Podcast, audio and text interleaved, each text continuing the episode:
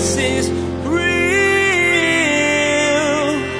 There's power in your name. We find hope when we trust in your ways. We need real.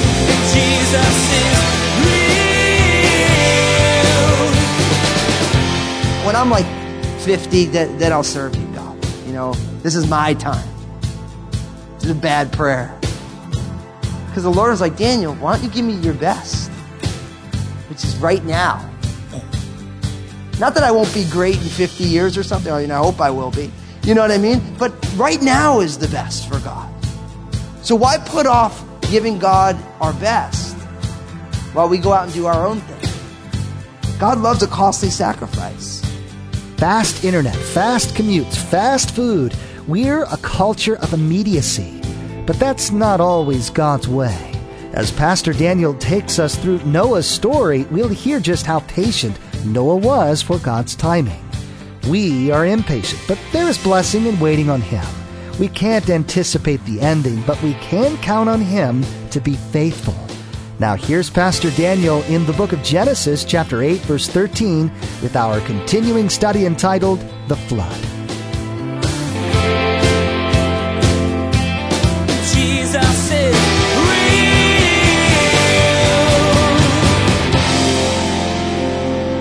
And so it's not that God, the unclean, you're bad. It's just that life that could have been birthed didn't have a chance to live. It's meant to show the people that God loves life. God cares about life. And that even the potential of life that isn't fulfilled, in some ways, there's a resting period after that.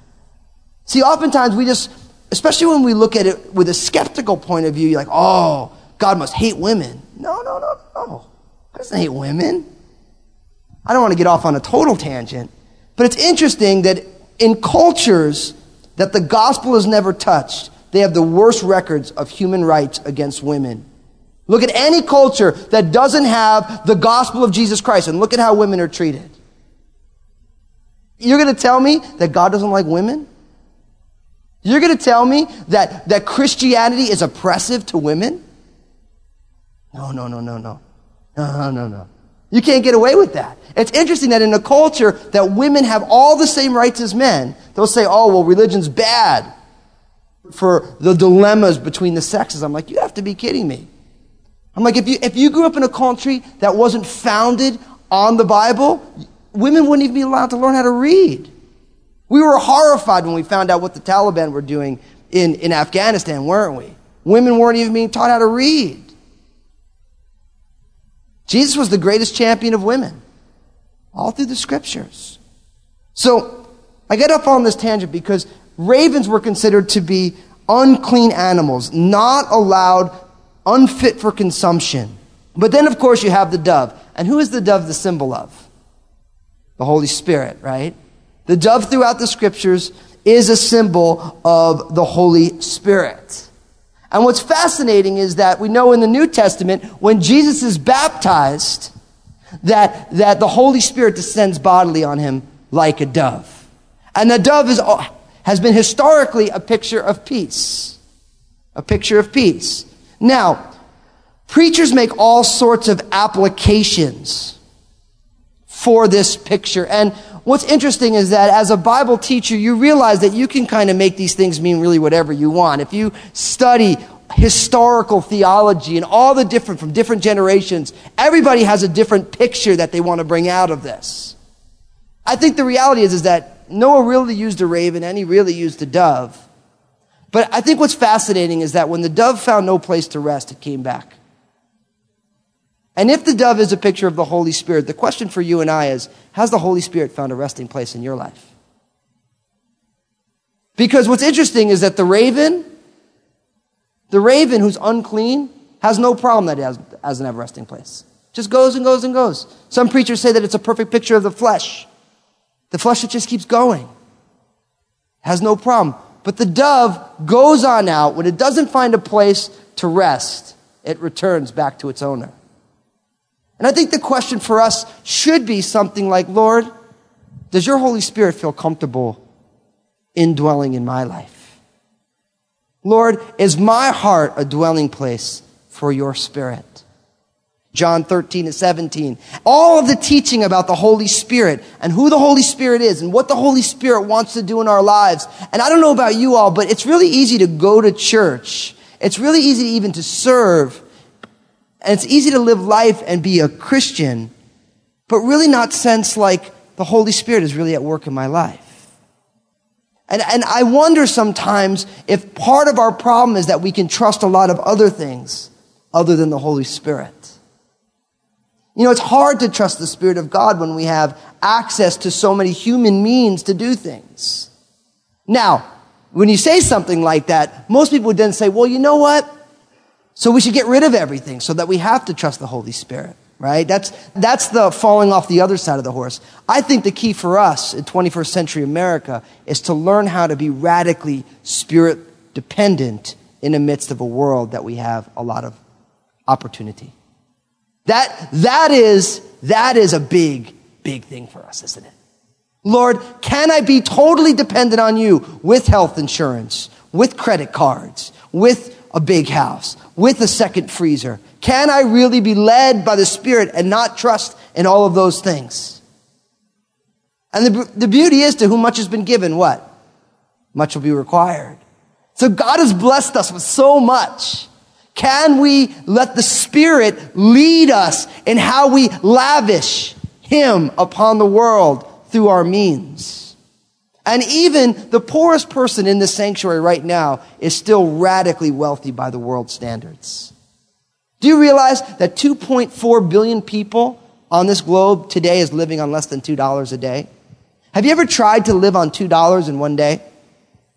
That would be a fun experiment, wouldn't it? If someone was to say, hey, look, for the next thirty days, we're going to live on two dollars a day. Could you imagine that?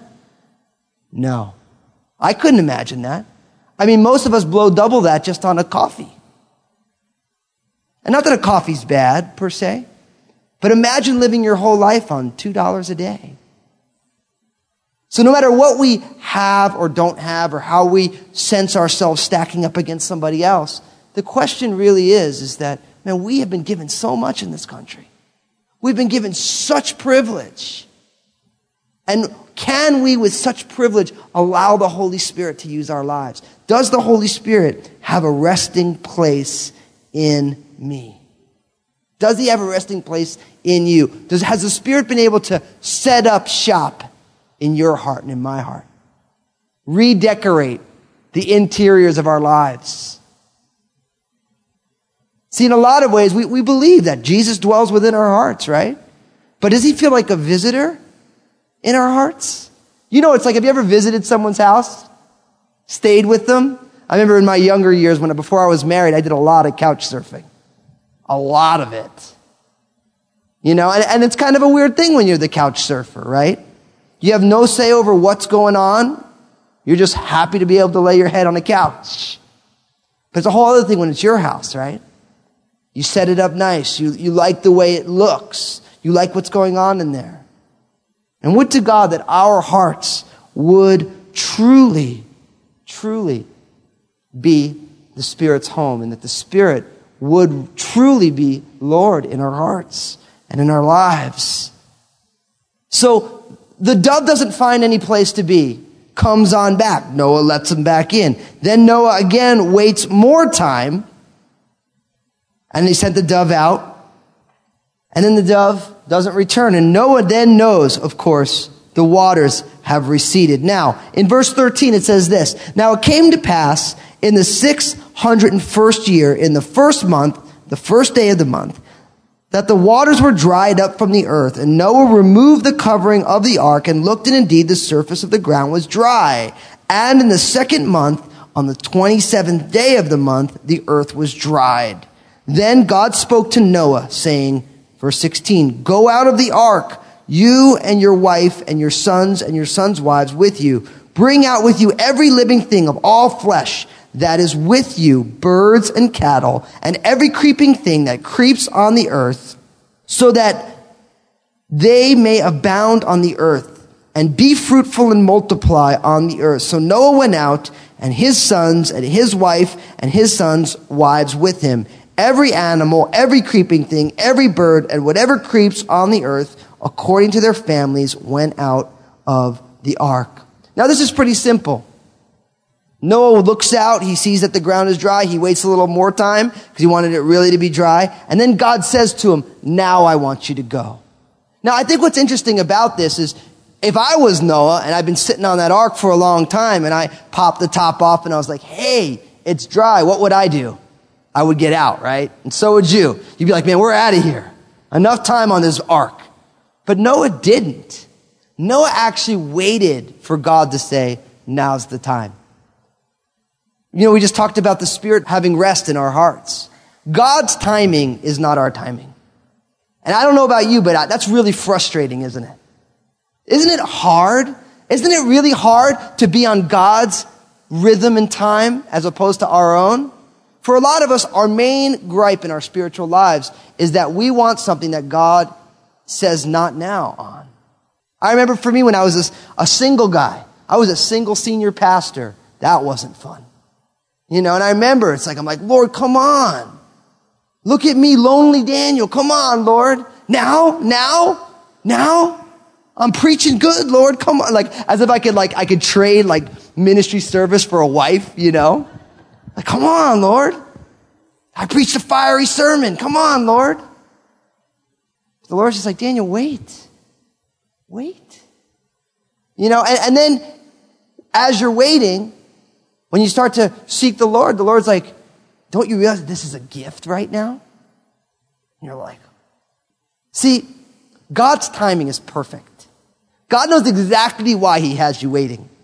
And so if you're here today and you are not waiting patiently, I want to encourage you, this waiting period is actually a gift if you're willing to receive it. What I realized in the seven years that I waited for my wife, for, for God to bring Lynn into my life, God gave me the greatest gift because he's like, Daniel, you don't know how to be a godly husband. You don't know how to do that. Let me teach you. Let me teach you. You think that your relationship with me is going to get easier when you get married? For those of you who are married, you know what I'm talking about. All of a sudden, there's somebody else in the mix who has good days and bad days and up days and down days and really thinks you're great one day and really thinks you're a louse the next day. Right? See, God's timing is perfect. And the key for us is to learn how to wait patiently for the Lord. To say, God, not my will, but yours be done. Lord, you're not late. I'm early. You're always right on time. And I love this because Noah waited. He waited for God to say go. And when God said go, what did he do? Noah went. Maybe the greatest lesson we learn from the life of Noah is simple obedience. God says do this and Noah does it. God says do this and Noah does it. God doesn't tell him to leave, so he doesn't leave. He doesn't presume that now that the ground is dry, it's time to go. He waits. And God says, go, take all the animals with you. And Noah finally says, okay. But he waited for God. And I realized that in a culture like America, waiting on God's timetable is a hard thing, isn't it? Because, I mean, we're used to, we're in an immediate culture. Quicker internet. Quicker food. You know, we on everything like yesterday. But God's timetable is the best timetable. So in verse twenty, look at what happens. It says, then Noah built an altar to the Lord and took of every clean animal and of every clean bird and offered burnt offerings on the altar. And the Lord smelled a soothing aroma. Then the Lord said in his heart, I will never again curse the ground for man's sake. Although the imagination of man's heart is evil from his youth, nor will I again destroy every living thing as I have done. While the earth remains, verse twenty-two, seed time and harvest, cold and heat, winter and summer, and day and night shall not cease. Now it's fascinating. Noah gets off the ark and automatically wants to give God an offering. And I think that's fascinating. The Bible talks about this as the first fruits. See, for most of us, right? When something good happens, we just want to celebrate, right? Like when your tax return comes in, we all have those things paid out before we get them, right? When was the last time you said, Lord, I got this tax return coming in. What do you want me to do with this? I know some of you are like, I ain't praying that. Uh-uh. Pastor Daniel, come on, right? See, our first inclination is to say, well, listen, I could really use, you know, a, a new baseball mitt. I could really use a new computer. I mean, I could pay off some bills. You know, maybe it's time to get that spring wardrobe out. But Noah's first inclination is to bless God, is to come and say, God, I just want to bless you. And it's amazing because Noah takes up the clean animals and he starts sacrificing them to the Lord. Starts blessing the Lord. And it says, and the Lord smelled a soothing aroma. I love this. God's a big fan of barbecues. One of the, I love that about the Lord, you know. God was not a vegetarian. You know, he, he smelled that sacrifice and he said, mmm. Now, I, I say this because next time you're at a barbecue and you, and you get that, that smell in your nose, you're like, mmm, I want you to say, Lord, yes, Lord, thank you. It's one of the ways we know we're Christ-like. No, I'm just kidding. But you know what's interesting? You know, I talk about a tax return, but really, God... Word says that we should pre- present our bodies as living sacrifices, holy and acceptable to God, which is our reasonable service. That's uh, Romans chapter twelve, verse one. See, the best sacrifice that any of us can give to the Lord is ourselves. And that's the totality of who we are. It's everything that we're involved in. See, God is not impressed with a compartmentalized spirituality, but a truly holistic spirituality, where we give God our hearts and everything else comes with it. And that includes our finances, the way we spend our time, who we are. And we say, Lord, this life is yours. What do you want to do with it? What do you want? And would to God that if, as Christians, we would say, Lord, this is yours. However many days you give me, whatever it looks like, this life is yours, God. What do you want to do with this life? See, it's also interesting that costly sacrifices please God. Do you ever think about that? God always wants the best of our lives. You think about David, who, who didn't want to give to God what cost him nothing. God loves costly sacrifices. Why? Because God gave us the costliest sacrifice, his own son. See, for most of us, we give our best to something else, and we give God what's the leftovers. But actually, it should be re- reversed. We should give God the best of our lives. I remember for me, when God called me into the ministry, I, I had a, a budding music career. I was going on the road. I was releasing albums. It was all happening. I said, Lord, you know, I was making deals with God. You know, God, you know, listen, when, when I'm like fifty, then, then I'll serve you, God. You know, this is my time. This is a bad prayer. Because the Lord was like, Daniel, why don't you give me your best? Which is right now. Not that I won't be great in fifty years or something. I mean, I hope I will be.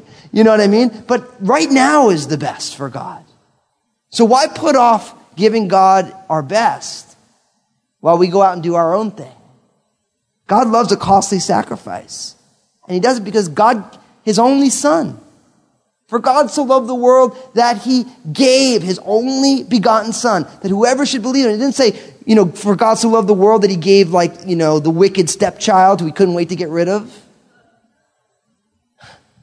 You know, that God so, God so loved the world that he gave the leftovers, the thing he couldn't wait to get rid of.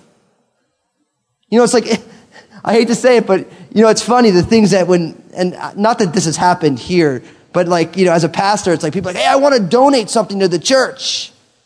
You know, and they give you like a broken dryer. And you're like, man, thank you so much. What am I going to do with this? I, was, I had that happen one time. Somebody came, they called, Pastor Daniel, you know, you know, we're cleaning out the house and we have some things we want to give to the church. We're like, oh, praise the Lord. And sure enough, man, the stuff that they dropped over, I'm like, man, Why don't you just drive it to the dump? What am I going to do with this stuff? I was like, hey, thanks. Like, you're like, what am I going to do with this stuff? But let's be honest. We do this with God all the time, don't we? We, we, we give everything else our best. And we give God what's left over. Now, what's fascinating is that Noah, Noah comes off the ark. He starts to sacrifice, right? And then God says in his heart, I will never again, it's verse twenty-one, curse the ground for man's sake, although the imagination of man's heart is evil from his youth, nor will I again destroy every living thing as I have done. While the earth remains, seed time and harvest, cold and heat, winter and summer, and day and night shall not cease. I love this. Pastor Bill said this, that God's mercy always trumps his judgment. So you see that? He's like, look, I'm never gonna, again going to curse the ground, although the heart of man is wicked. See, I love that about the Lord because, I mean, this whole passage is about God starting over again. What's gone on is spun out of control. God wants to save Noah and his family and those animals. And, and we're going to see in the next couple chapters that he's going to repopulate the earth with Noah's family. But God says, look, even though mankind's heart is still wicked, I'm never again going to curse the ground like I did. And I love that. And then he says, look, while the earth remains, seed time and harvest, cold and heat, winter and summer, and day and night shall not cease. This is beautiful because what he's saying is that life's going to continue to go on. And I want to just close now with just a, a simple application. Seed time and harvest time. Cold and heat, winter and summer, day and night. It's simply this. Life is seasonal. Do you realize that? Life is seasonal. Some days are going to be seed time when you're working really hard. And nothing, you're just like, I'm just working, I'm not getting anything. And then there's other times when it's harvest, where you're working hard and you're reaping. There's nighttime and daytime. There's times when it's cold, and there's times when it's hot. And I think one of the things that is important for us, for each one of us, is to learn how to praise God no matter what season we're in. See, it's really easy to praise God, to say, God, you're so good when you're in harvest time. It's really easy to say, God, you are amazing when, when it's summer and it's gorgeous and everything is blossoming and it's phenomenal and it's all happening. But really, when it's winter time and life is barren, things aren't going well, things aren't happening right. Do you realize that God is equally in that season? So I want to encourage you, no matter what season it is right now, God is still God. God still loves you. God is still for you and not against you. And every season is important in the purposes of God. So no matter what's going on in your life, brothers and sisters, be encouraged because God is still at work, even if it's not an easy time. Jesus is real.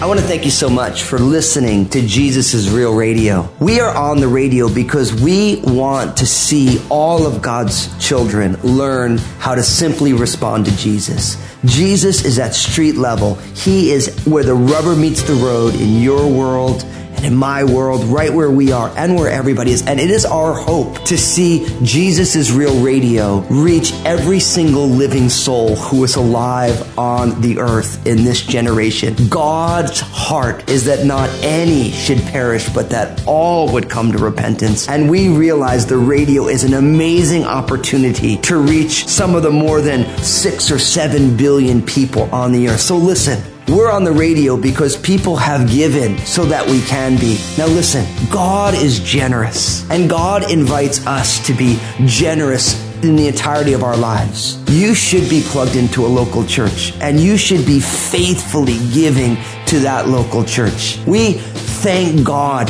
for the local congregation scattered all over the world. But if you're one of those people who want to step into giving over and above what you would to your local congregation, and if you're being blessed by the Jesus is Real radio ministry, we would invite you to come and partner with us. Literally, we want to see the message of the good news of the finished work of Jesus not only reach everybody here in America, but everybody across Europe, in the ten forty window, across Southeast Asia, all the way, all the way to the Far East for us. We want everyone here, and it's going to take people like you and like me to step on into that. So seek the Lord and simply respond to Jesus, and we're going to trust Him to do all that He wants to do with Jesus is Real Radio. God bless you.